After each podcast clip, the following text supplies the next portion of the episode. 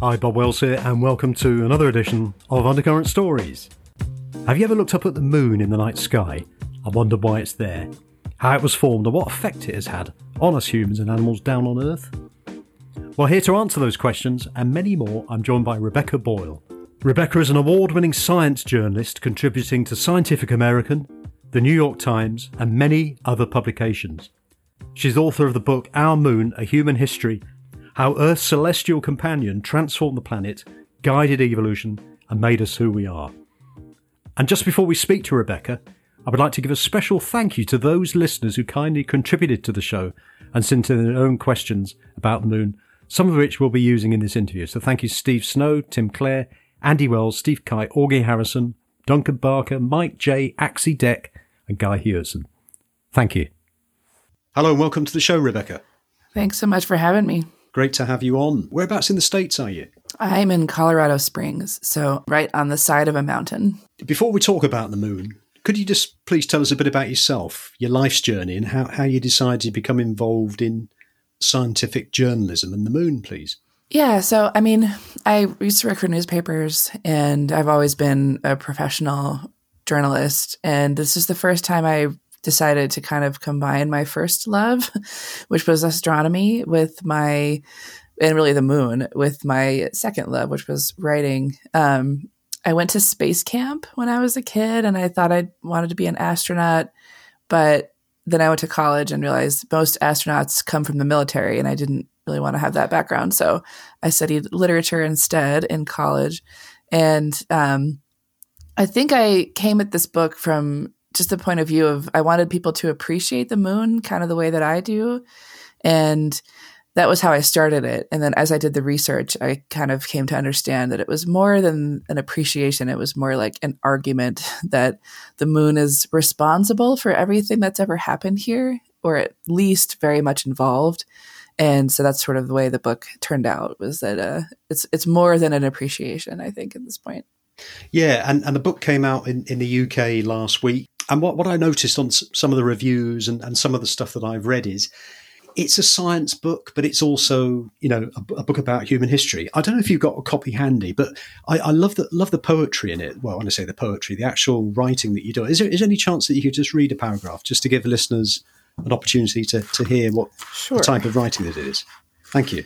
Yeah. So I'll read from um, kind of the first main chapter here after the introduction. The moon is different. It is like nowhere on Earth, which is a watery bubble improbably bursting with life in a universe of emptiness. The moon is barren and has been throughout the four and a half billion year eternity of its companionship with this planet. The moon is silent. It plays host to no cricket chorus, coyote calls, or night wind sailing through pines. It is dry, at least on the outside. There are no waves lapping on shores, no soft rains, no snow. It is a crater pocked wasteland that smells of doused firecrackers. The moon is scorching hot during its long day and freezing cold during its long night. The lunar landscape is grayscale, but flecked with shades of tan, chocolate, beach sand, chalk, gold, spicy mustard ochre, and in the words of Apollo 11 astronaut Michael Collins, a cheery rose hue.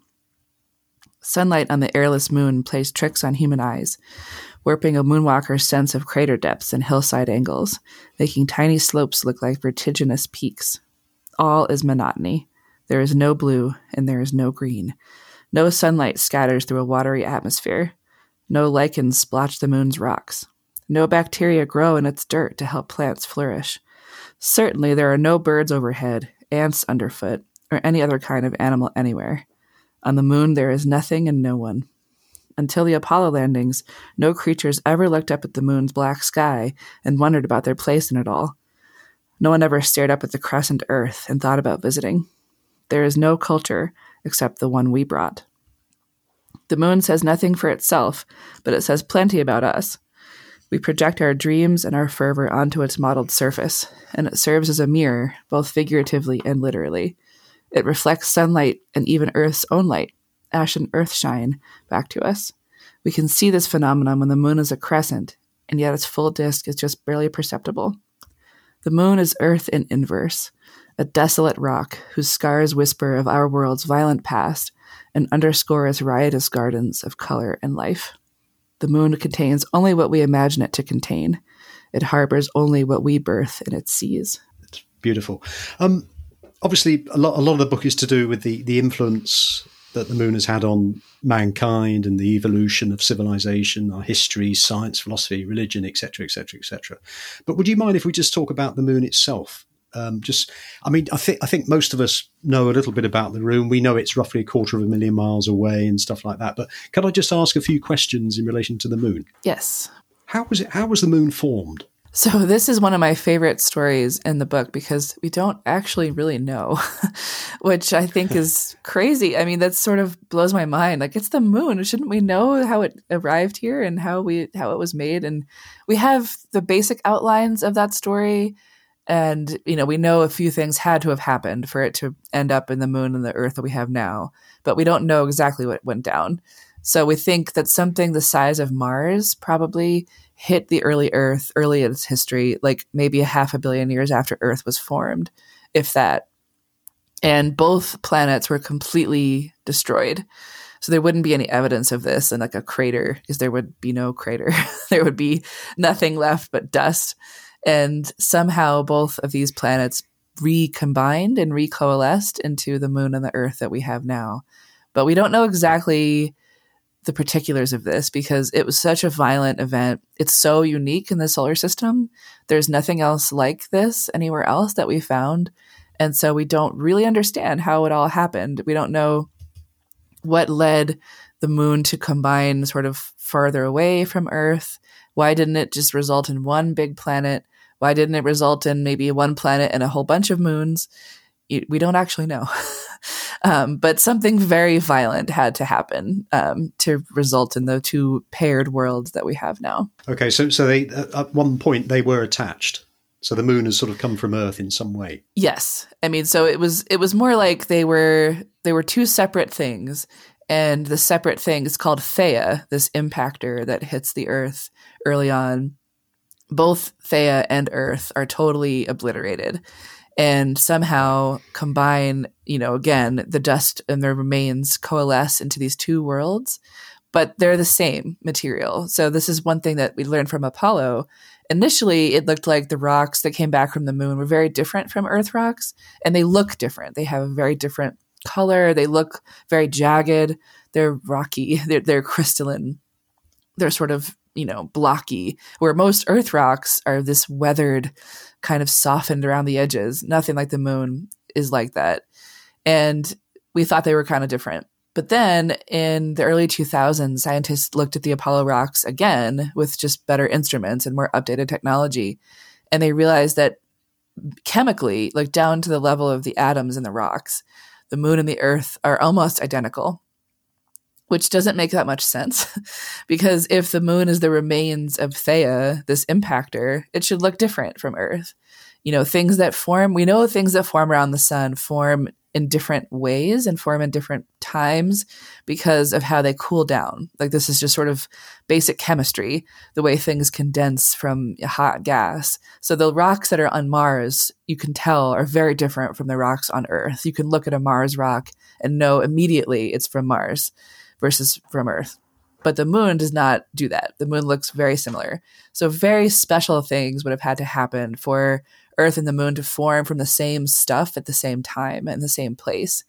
And that's why we have this idea that whatever giant impact happened, you know, didn't just like calve Earth away the way that a glacier calves into an iceberg. You know, it, it was more complete than that and the yes. two worlds that we have now sort of were fundamentally remade in that process. You mentioned there about similar rocks to the, to to Earth. I mean, I, I immediately think of rocks like granite, limestone.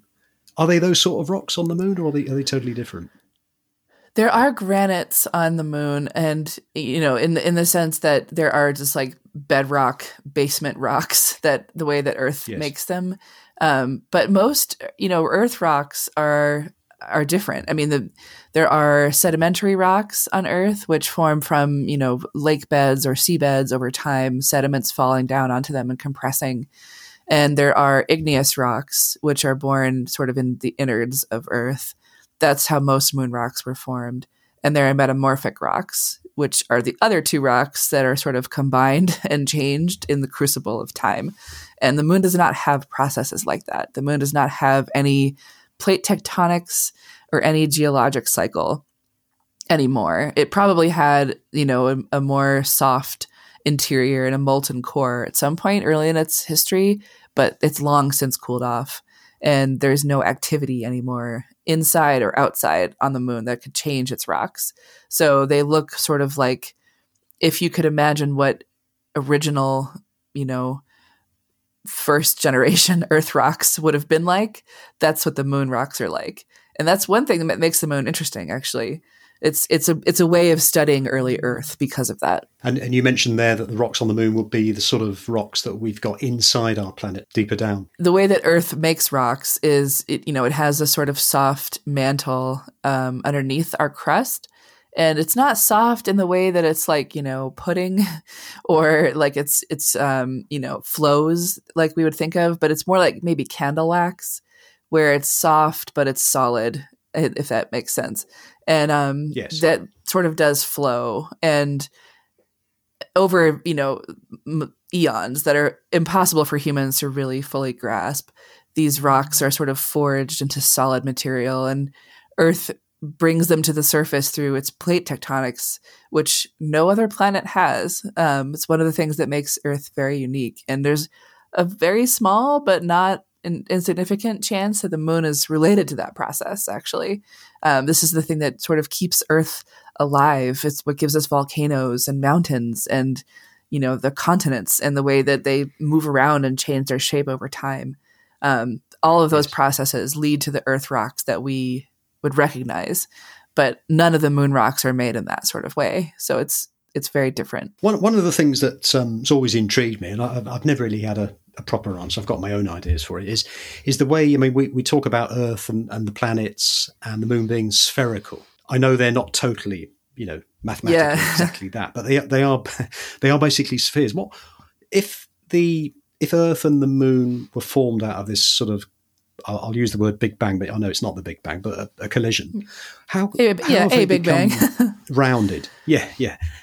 Uh, how, how have they become rounded? and, and spherical. So this is like a just a fundamental concept of planetary science that something with enough self gravitation. I, I, like fundamentals. Rebecca. I do like fundamentals. Yeah, okay. um, yeah. So this is like a kind of a bedrock principle that something that has enough gravity will self condense into a sphere, which is kind of the most I mean, it was considered the most perfect shape by even the ancient Greeks. Aristotle thought of spheres as perfect shapes, because um, they're they're you know they're round, which is a, a, sort of a perfect ideal form, but also um, it's their gravity pulls on themselves inwardly from all directions at the same time and in the same strength, and so ultimately that just sort of imagine it kind of collapsing into a ball, you know, and at some point it's condensed enough and it's so dense that there's nowhere else for it to go. And it sort of just is a hole.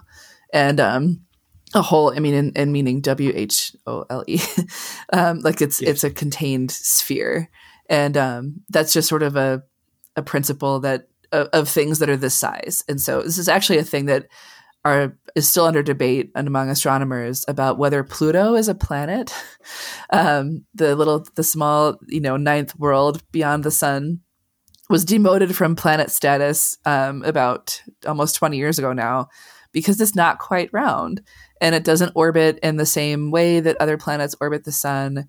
And you know, one of the main characteristics of a planetary body is roundness and its ability yes. to sort of clear its neighborhood of other debris, other crumbs. And um, the moon and the earth have done that. So the, the moon is, I mean, Pluto is not any bigger than the moon. The, the moon is actually huge relative to Earth, which is another really interesting feature of it. And, and no other planet has a moon like this. There are plenty of mooned planets. You know, Jupiter has like 80. I mean, we, we just found a new one I think a few months ago. so maybe 81 now at Jupiter. Um, and, you know, Saturn and Uranus and Neptune all have lots of moons, but they're really tiny compared to their host planets. They're like little crumbs. our moon is one fourth the width of Earth.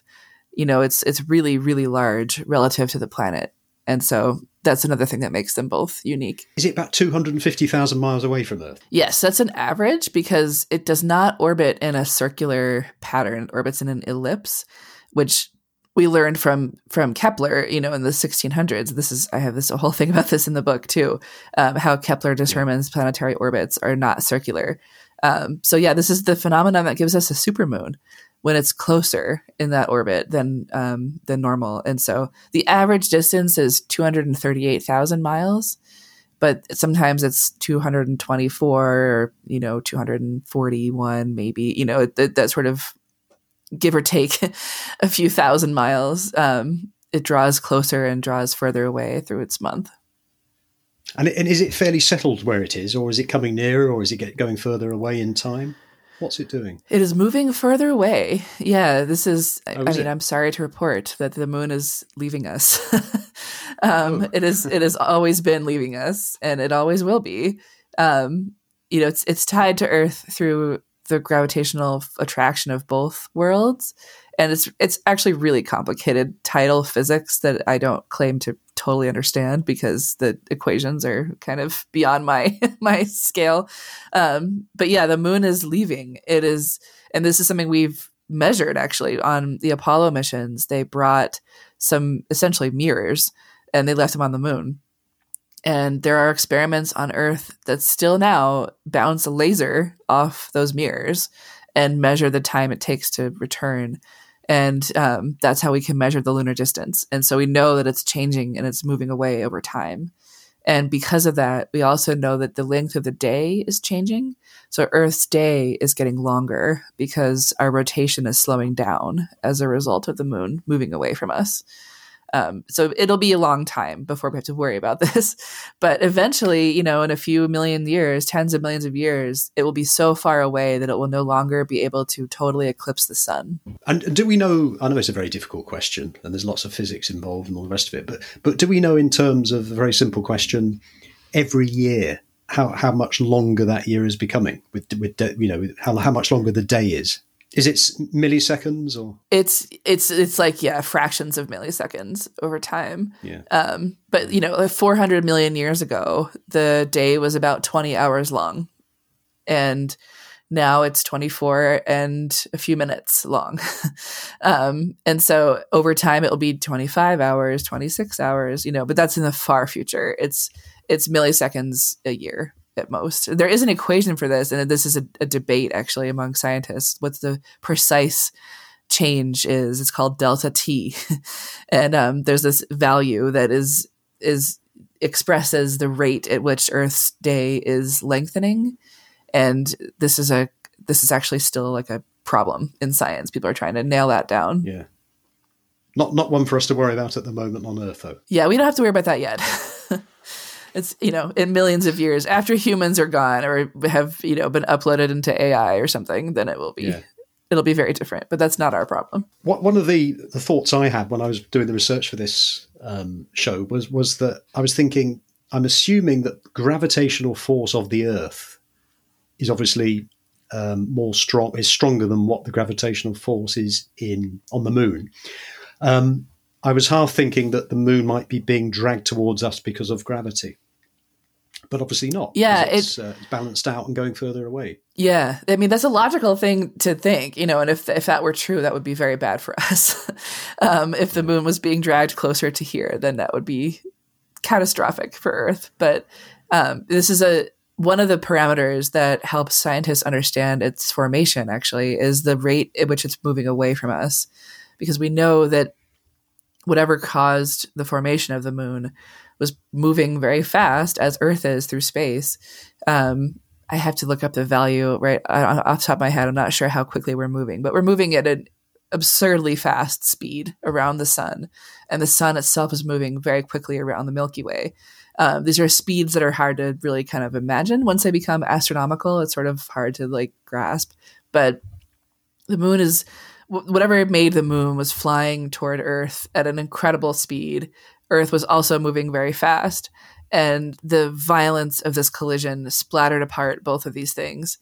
But they didn't stop traveling, And so as the moon formed kind of separate from the earth in the same likely in the same cloud of droplets of dust and gas it still kept, kept moving away essentially. And so it still is. It's still spiraling away from us. And um, it will always be that way. It will it will never return um, from whence it came. One thing i'm very keen to talk about is man's civilizations or the moon's impact on civilization. Um, if you take us back in time before man came into the world um, what influence did the moon have once it had sort of been driven away, formed a sphere. What sort of influence did it have on Earth? Um, Earth, when I say Earth, I mean life on Earth. I think it was a very profound influence, and I think this is still only beginning to be appreciated. So we don't really know exactly how life originated, but we think it happened in the oceans, either in deep ocean ridges where the Earth's mantle meets the water and there's this interesting exchange of heat and chemicals or maybe in tidal pools at the at the edge of the water where the water again met the crust but you know cooler temperatures and and exposure to the sun and radiation. Um, we don't really know. Those are the two kind of prevailing theories but either way the moon would have played a huge role in in fostering that adapt you know those adaptations because either it was dragging early life forms from the seafloor up into the water column higher up or it was creating the tidal pools that life may have used to first form and to first differentiate and uh, you know so either no matter what the moon played a huge role in the very very beginnings of life and i was surprised working on the book the extent to which the moon plays a role in vertebrate evolution, so backboned animals. This is actually very recent research. Um, but as we mentioned before, the moon is 400 million years ago. The moon was closer and the day was shorter. And so the tide would have been more powerful at that time because the moon was nearer and its strength would have been more, it would have been a, a higher pull on our oceans. So the tide would have been more extreme. And some scientists decided to look at this and to figure out where on Earth you know, were the tides very extreme and did this correlate with the emergence of animals onto land? And it turns out that it does. Um, the the tides around 380 million years ago in the Devonian period would have been extreme in a few areas on Earth, and these are the same areas where we find the first trackways, so the first like footprints of land animals, and the first fossils that represent this transition between living on the water and living on the land. Um, and this is around this time is when Pangea is starting to form. So this is the supercontinent that gives rise to the dinosaurs and is kind of the famous, you know, main the, the most famous supercontinent in the supercontinent cycle that we have. Um, but because this is happening, ocean basins are starting to close. So you have these very narrow inlets of water, and the moon being closer, the water being, you know, kind of more extreme, tides would have been really, really extreme from high and low tide. So if you're a fish, you know, on a shoreline in shallow water, the water is flowing away from you at, you know, feet per minute. Like it is rushing out or rushing in. And so you'd better be able to adapt to that. And if it's rushing out, either get back to the water or learn how to breathe the air and walk on the land, move your body across the sand instead of through the water. And that's what happened. Um, and we know that's what happened because of fossils like Tiktaalik is the, probably the most famous transitional fossil between fish that dwell in the water and, and amphibians that dwell on the land. And this is the same time frame, basically, that this is happening.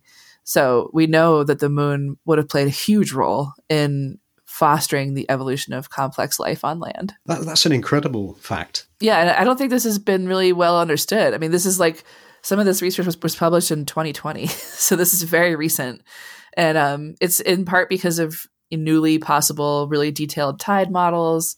You know, so we have paleo oceanographers working on this, looking at ancient bathymetry, so looking at the depth of the water in the ancient oceans and you know just really sophisticated computer modeling was able to piece this together what sort of evidence do we have of early man's recognition of the moon and what what did he she use it for when they first arrived the first thing that i think humans would have used it for would be timekeeping um, and as a practical use you know there are a lot more I have a lot more discussion in the book about how people used it for devotional purposes too.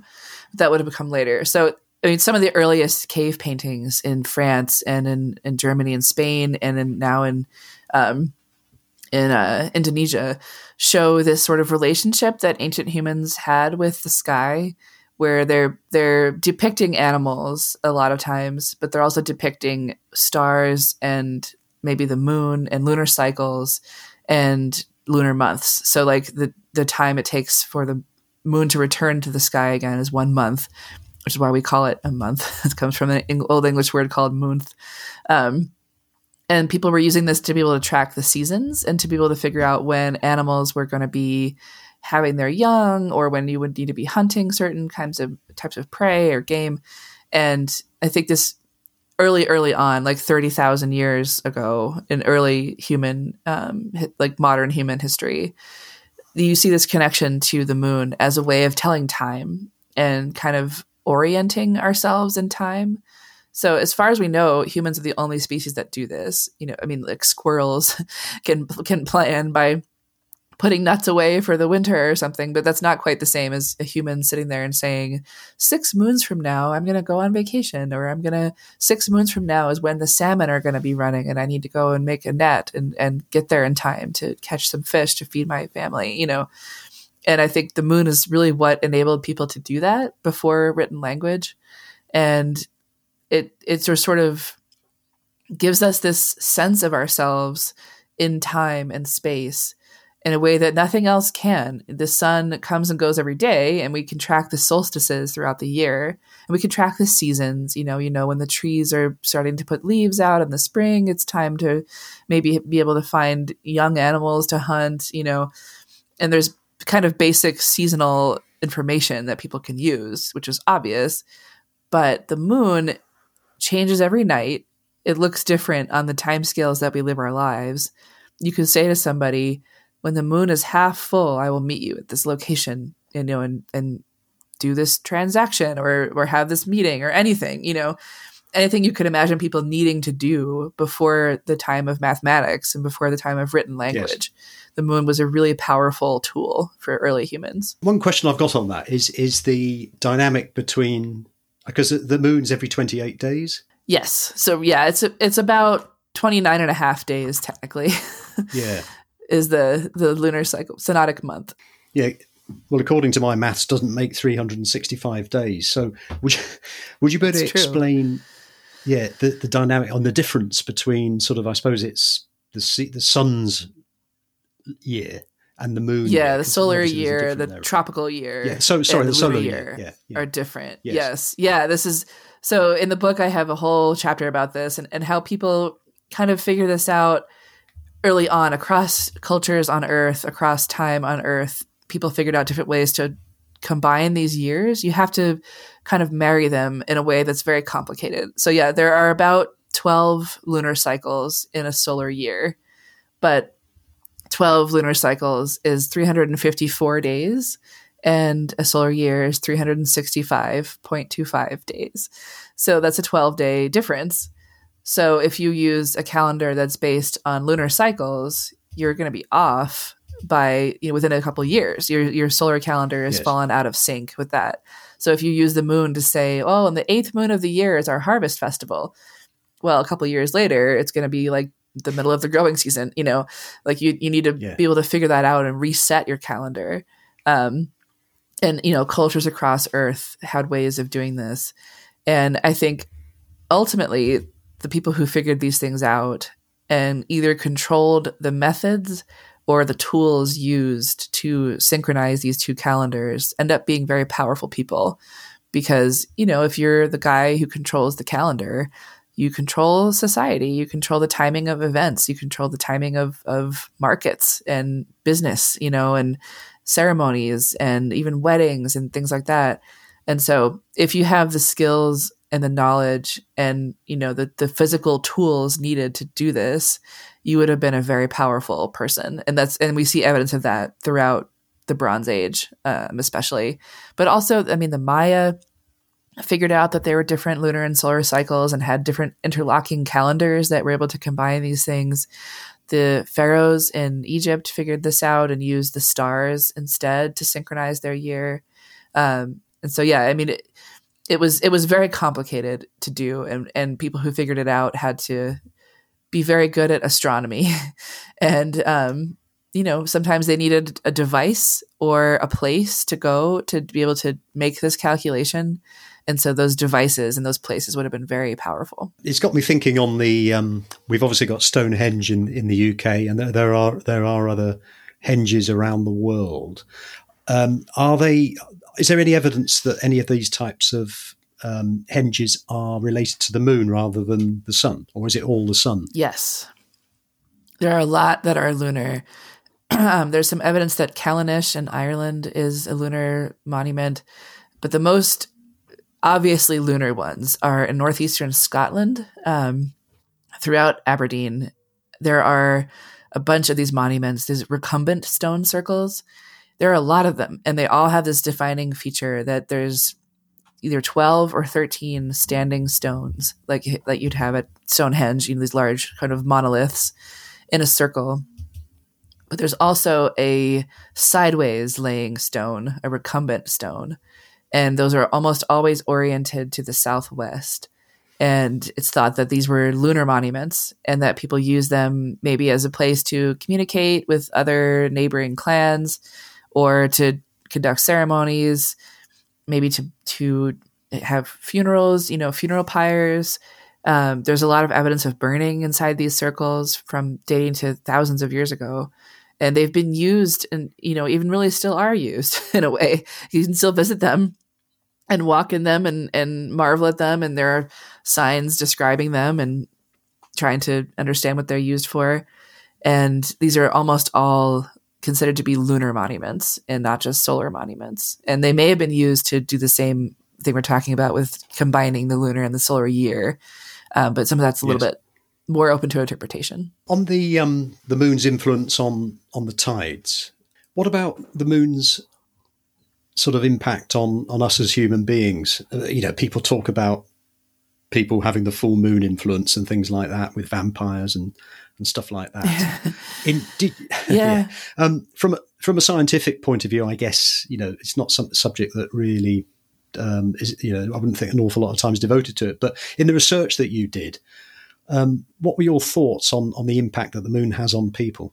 and animals for that matter. It has a profound impact on animals and on plants, actually, which I was surprised to learn. Um, and I think because of that, and we know that that's true, that we should assume that it has some influence on us too. You know, I think we've we've come away from the era of you know lunatic asylums, which literally is derived from the moon. Lunatic is lunacy comes from luna, the Latin word for the moon, and so people really did think that the moon was changing behavior and changing people's mental state and we've moved away from that you know belief in modern life but i think it's actually probably not untrue and there's quite a lot of medical research about this and it's the thing is it's really hard to separate the signals. You know we have so many hormones in the water supply. We have other pressures like artificial light at night you know a 24 hour cycle of information and and shift work.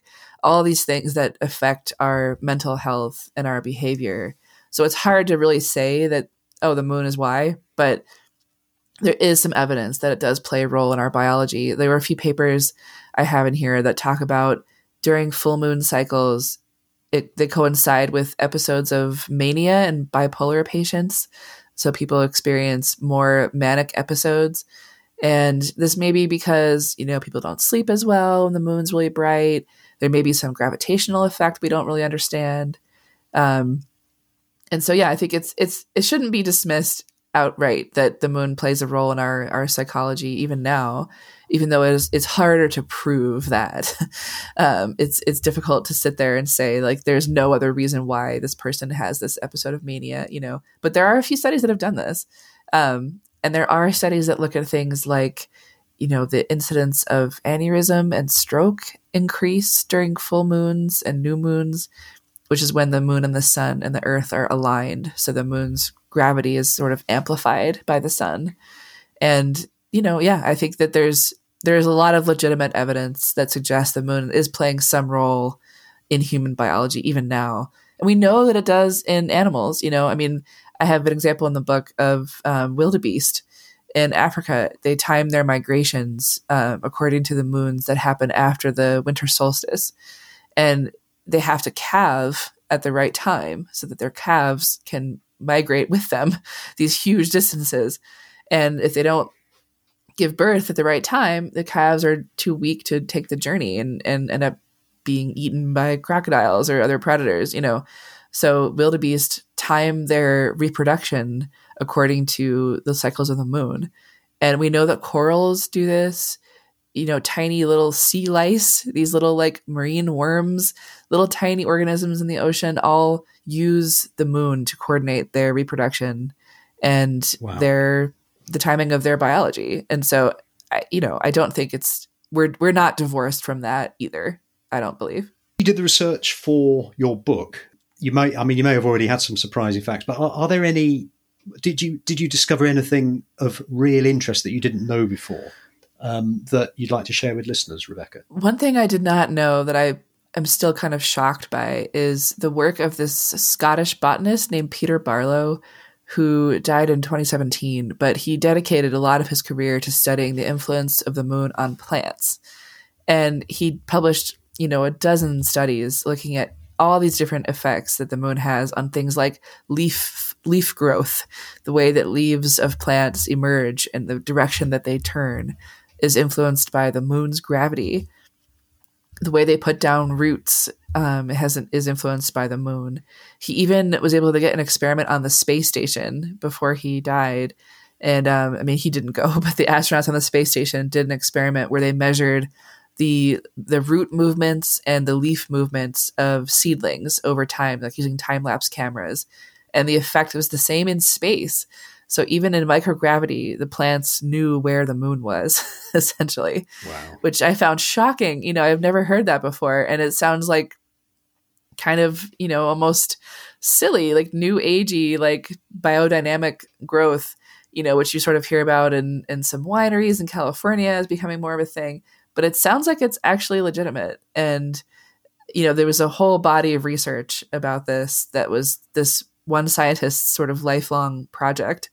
And I, I was blown away by the level of detail and the level of influence he was able to find that the moon has on plants. One, one question I've got to do with the moon and, and Earth. Could we live without if, if the if the moon suddenly went away a lot quicker than what you'd said earlier on? Yeah. Um, could we how how long or could we live without it for a long period of time? Or how long would it take for us not to be able to exist do you think? It would be a bad thing for us and for everything else on earth. And there are a few reasons why. I mean the just the sort of you know repeating tidal cycles would really disrupt the oceans. The sun has some influence on the tide so it wouldn't be like the oceans were just flat and still forever but the tide would be way way weaker and that would be very interesting for the you know marine life that that relies on the tide. It would things like corals, like we were talking about, who literally time their mating according to full moons. What would be their signal anymore? You know, we don't know. Um, but more broadly, the moon is sort of a guardian of Earth in certain ways. So its gravity and its proximity keeps Earth's rotational axis fairly stable over time and that keeps our climate fairly stable over time.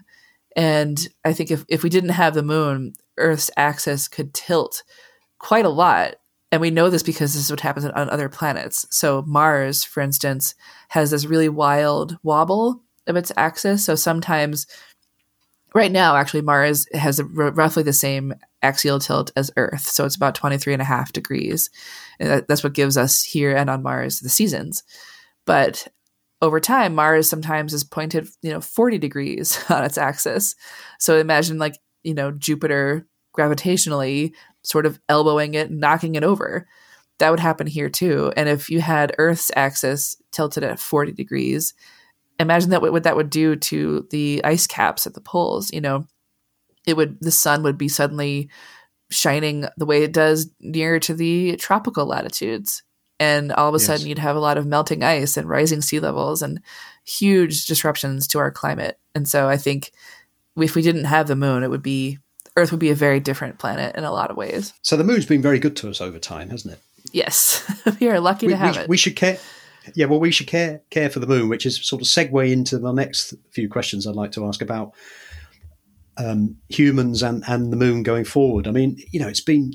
I remember actually watching the 19. I was quite young, but the 1969 moon landing um, in the UK. I think it was probably two or three in the morning, and it was it was quite quite fantastic.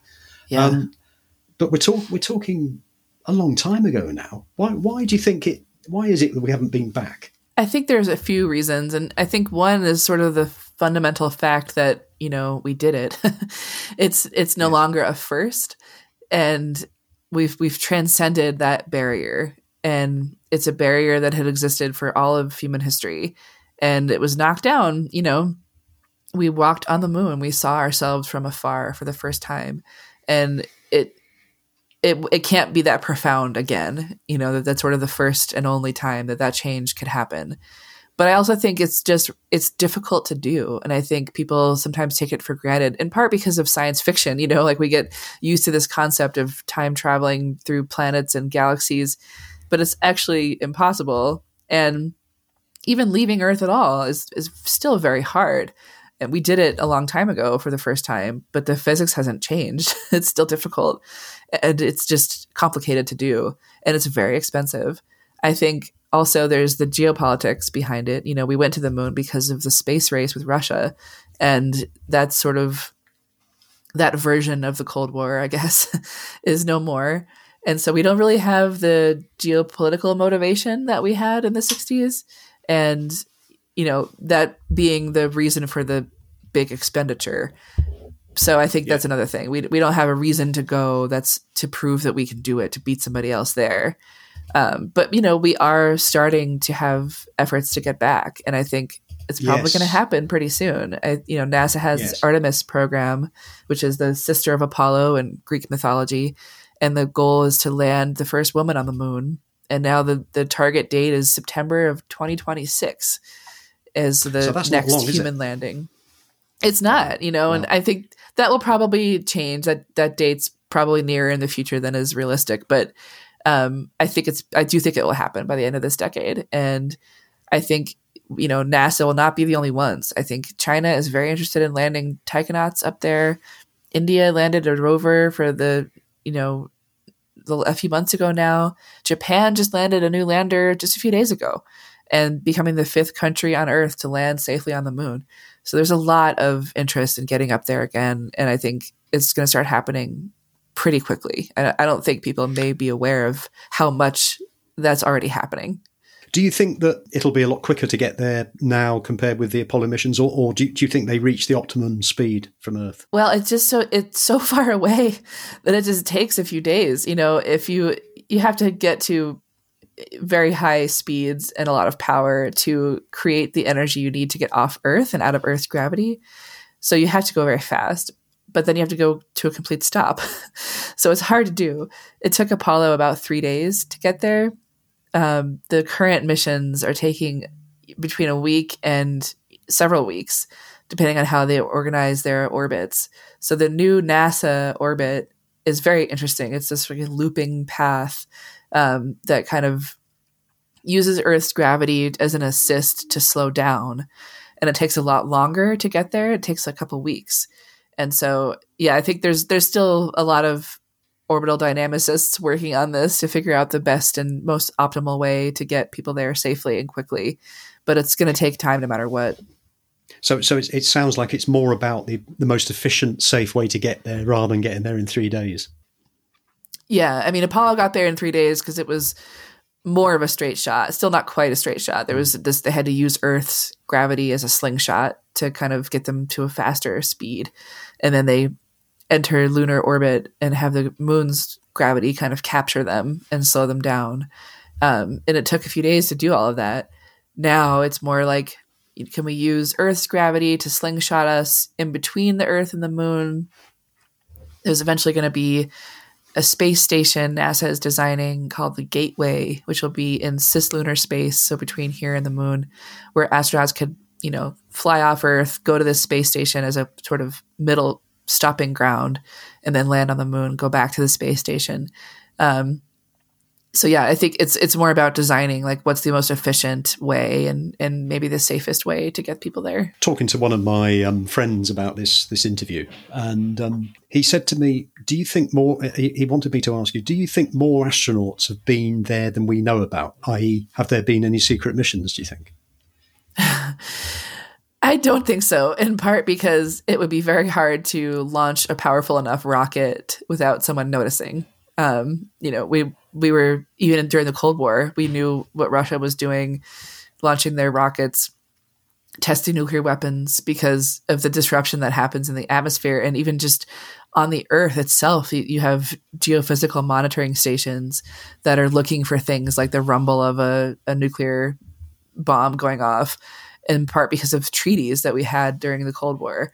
And that's still the case. And we have now a network of satellites watching the entire globe, you know, and a lot of that is beyond my knowledge of classified information. So, but I'm very confident that if if another country had landed up there, we would know about it.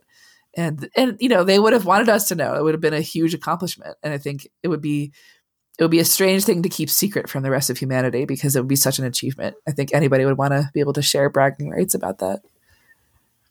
I have to ask a conspiracy theory question. How would you convince a modern day internet conspiracy theorist that the moon landings were not faked? I'm sorry to put you on the spot. no, I mean, it's funny because, you know, I think this is a, a, function of this sort of era of disinformation that we live in right now, where people don't trust authority, they don't want to trust reality, they don't, you know, they they are suspicious of anything that is sort of received wisdom, and I think part of that is something to respect. You know, we should all be skeptical, but I mean, doubting an event as momentous as this, I don't think serves much purpose, and but I will say that I have a little bit of empathy for it because it is such a strange thing that we did. I think if you really step back for a minute and just think about Apollo, what a weird decision. You know, we're just going to go up there and walk around because because we can and we want to show that we can. We want to prove to some other guy that we can. It's kind of strange. It's it's a really fundamentally odd thing to have done to send these young men up there on a exploding chemical rocket and have them hit golf balls. you know, yeah. it part of me is still kind of like, why, what, why did we do that? And so I, I have some empathy for people who are who question whether that actually happened because it is so bizarre and so transformatively strange. Um, but I mean, I've seen the rocks, and you know, I think I'm I'm not I don't believe in conspiracy theories as a general no. rule, but I'm I'm convinced that the moon landings did take place and that there's something we should all yeah. be very proud of. Yeah, me too. Um, and and looking to the future, we we talked about there's almost like a sort of new space race with India and Japan and, and the US looking at doing something. Um, how long do you think it will be before there'll be tourism on the moon? I don't think it will be very long. Um, I think you know, it, it's difficult, it's expensive, it's very dangerous.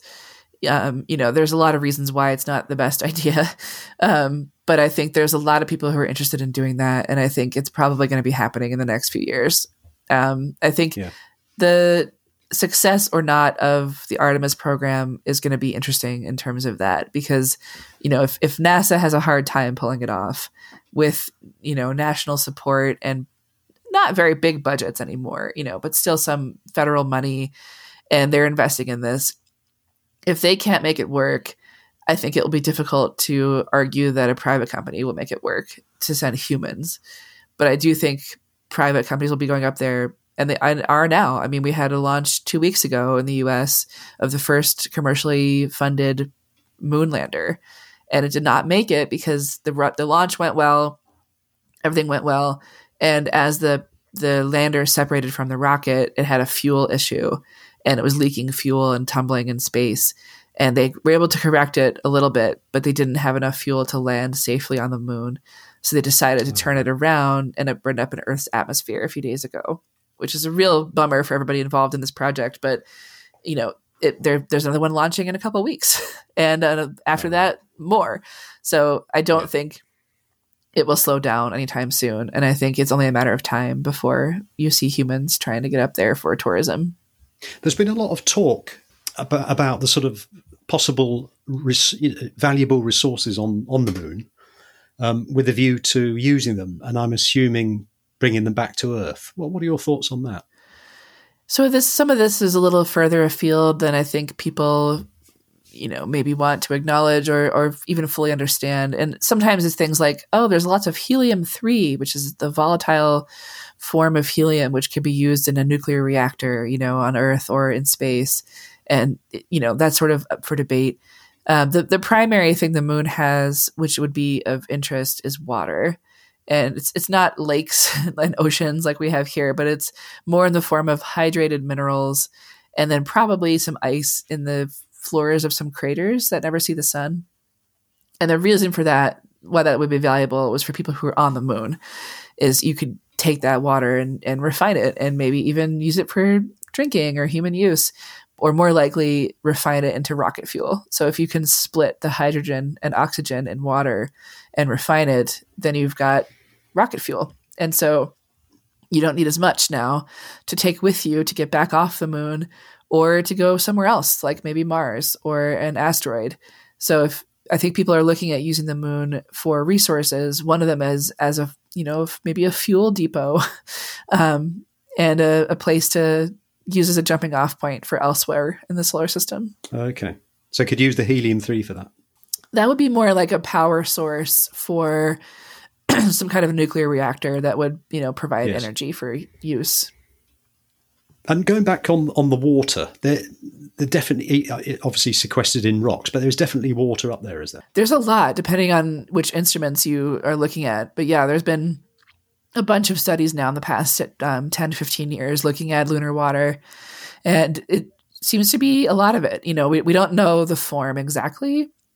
We haven't found like a deposit, you know, like an aquifer like we'd imagine on Earth, but that's it's possible that those are there. And this is one of the main goals of the next few fleets of lunar landers. They're looking at um, looking for water. So NASA's launching a rover potentially by the end of this year, but we'll see, uh, called Viper. And it's looking for water. That's its entire mission is to go prospecting to look for water deposits at the moon's south pole. I guess the um, impact of, of if we did go up there, the impact, one of the impacts would be creating dust, moon dust, uh, because I've seen pictures of you know if you if you if you're up there and you walk walk along the moon's surface, uh, you can kick up quite a lot of dust. Do you do you think if we do too much up there that it could actually envelop the moon in a dust cloud? It would because not because gravity? the moon it doesn't have any atmosphere to carry the dust along. So what would happen is um, over time, some of the dust goes into orbit um, around the moon, but it wouldn't. It would have to be, you know, quite a lot of activity to kick up enough dust with enough energy to get it high enough to launch it into lunar orbit. Um, but eventually, it would settle back down. You know, there's there's no atmosphere to blow it around, to carry it elsewhere, to kind of settle it it would just kind of fall back. Like imagine dropping a feather and just fall flat. Um, but yeah, the, the problem with dust actually is how abrasive it is. Moon dust is really sharp.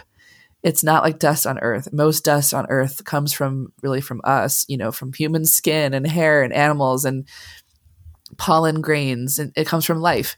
Um, or you know rocks and and things that are beaten down by wind and rain and hail and oceans and there's it's soft. It has these sort of rounded edges because a lot of it's biological in nature or if it's not it's you know pulverized by the forces that earth has which are not on the moon. There is no wind on the moon. There's no crashing waves. There's no plate tectonics that reshape rock over time. So every bit of moon dust is like a jagged little knife. And it's very abrasive to breathe it in. It drove the astronauts crazy. It's so fine, it's almost like baking flour. You know, it's very powdery, so it sticks to everything. It sort of has a static cling. it gets in every crack, every crevice of your spacesuit, of your spacecraft. It's going to be a huge problem, actually. I think people who imagine going to the moon and living up there, working up there, probably are not aware of how much of a hazard the dust is going to be. It's going to be probably the biggest challenge we face. That's interesting. And, and how dangerous is it? Have they done any tests on it to see how dangerous it is? It's not dangerous in that it doesn't like, you know, have any pathogen or or any illness that would, you know, would make you sick, but the Apollo astronauts all talked about having symptoms of like a head cold, just very congested and like itchy and, and made their eyes water. And it was just very annoying to deal with when they were in their lunar landers.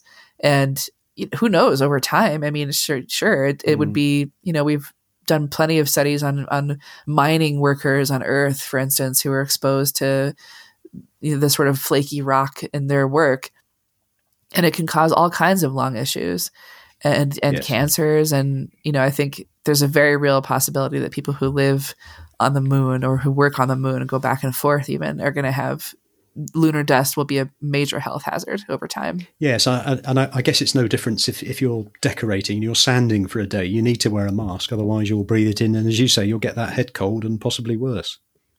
Right, and yeah, you just you don't want to be breathing in foreign materials, but on the moon it'd be hard to avoid. Yeah. Okay. Well, we've covered the health and safety aspects. That's good. um, one last question I've got about the moon itself: the South Pole Aitken Basin. Yes. Is is that featured in the book? Yes. So this is the largest impact crater in the solar system, and um, it has a lot of interesting stories to tell about the moon's history and Earth's history. This is people are targeting this area for a few reasons, and one is that it's actually on the far side. You can see part of it from the near side because it's so huge, but it's on the far side of the moon, which is really hard to access. We've landed a few spacecraft there now, we meeting humanity china has pulled this off. Nobody else so far has pulled this off. When you say the far side is, is that also the dark side of the moon? It's it's not the dark side in that it's not always dark. Um, i think we've right. we've come to call it that because it's sort of culturally you know it's dark to us. We can't see it. Yeah. um, but it is illuminated. It is sunlit for part of the lunar month. Um, as the moon goes around the earth you know the sun will shine on the dark side on the far side um, but yeah, it's the dark side of it. Like we don't really, we can't ever see it. The first time we ever saw it was in the 1960s when a spacecraft went around it for the first time. Um, but it is interesting too. It is a different place geologically than the the near side that we see all the time, and we're not really sure why that is. Um, this is one reason why people want to go to South Pole Aitken Basin and, and get some samples. And it has some permanently shadowed craters as well as peaks of eternal light because of the angle of the sun. Um, so it is the south pole, and the moon is on its axis as Earth is. So it does experience somewhat of seasonal change. And in the south pole of the moon, there are the angle of sunlight is so oblique that it doesn't shine fully ever. So there are craters in the South Pole Aitken Basin area that have never seen the sun and those wow. are good places to look for things like primordial water and who knows yeah. what else. Going back to the impact, was that a massive meteorite or something? Yes. Um, and this is another interesting story from Apollo is that, you know, look at the moon. I mean, it's there's covered in craters. It's, you know, there are so many that it's it's hard to even count. And we thought those were all primordial. But in the recent years, we've had some lunar orbiters that are up there taking pictures all the time. Lunar Reconnaissance Orbiter is one of these. It's an American spacecraft that has a great camera and it just photographs the moon all the time and just takes beautiful photos. And scientists looking at some of the new images found have been finding new craters. And so we have to assume that these are little meteors that are hitting the moon. And we have them hit us too, but they burn up in our atmosphere. so we don't know about all of them. Um, but the moon has no atmosphere to protect itself, so it just splats onto the surface. Yeah. And one of the one of the things that we thought for a long time was that the moon and the Earth were battered within an inch of their life. You know, about a billion years after their formation, and this is called the Late Heavy Bombardment. And this is a very dramatic theory that you know some migration of Jupiter and Saturn sent a bunch of asteroids hurtling toward the inner solar system and just pummeled all the inner planets. So Mercury, Venus, Earth, Mars, and Earth's moon would have just been like wasted by asteroids over, you know, a few millennia. And it, it would have sterilized Earth, this battering, you know, it would have been so horrific. And Earth doesn't have any scars of this because we have plate tectonics and we have a water cycle. So Earth erases its past. The moon is not. And that's one reason why we'd like to go back and look and get more evidence of this battering. It sounds like it may not have happened. We're not sure, but it's falling out of favor because there's a theory that some of these really huge titanic impacts, like South Pole-Aitken Basin, and another one called Imbrium, uh, on the near side of the moon were so horrific that it looks like the whole moon was melted and like knocked about, but it was actually probably just one impact that we sampled during Apollo. And so the moon is sort of confusing us about its own history. Um, and that's another reason to go and get more samples. Wow. I mean, uh, we, we've been an hour talking now, Rebecca. It's been fantastic. There's so many more questions that I, I'd like to ask. Um, but I think I'll have to wait for the book. And any listeners who've enjoyed the conversation, I'm, I'm sure will uh, uh, take a great interest in, in the book. Um, if, you, if there's any, any listeners out there who are, shall we say, budding journalists or budding science, science journalists, with the experience that you've had, what what advice would you give them? I think my best advice for anybody is to try to write about what you want to know. You know, I, it's sort of the, this adage in writing: write what you know, and I think that's so limiting. You know, if if we only write what we know, we only write from our own experience.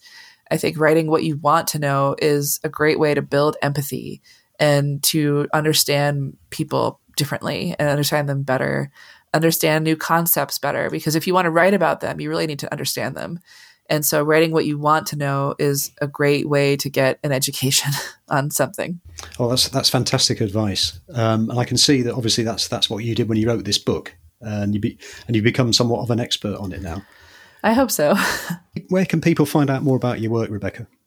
Um, if you go to, well, you can Google me. I have a website, RebeccaBoyle.com. I write for Scientific American magazine, um, The Atlantic, Quanta magazine, and I'm on Instagram at by Rebecca Boyle. Fantastic. Well, Rebecca, this has been a really great conversation. It's been interesting to learn more about the moon and discover how it has shaped our world and mankind since the dawn of civilization.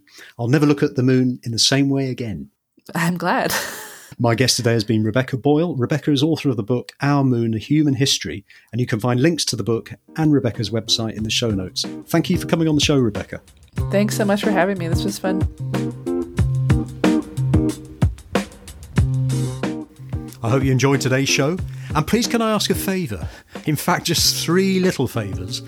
Honestly, it'll take just a few minutes. Firstly, if you think some of your friends and family will enjoy the episode, please share the link with them. Secondly, visit our website, undercurrentstories.com, and sign up for our newsletter. And lastly, please leave a review for the show on Spotify or Apple or on whatever platform you use. Really appreciate this. It helps the show grow by spreading the word, and we look forward to bringing you more undercurrent stories. Thank you and take care.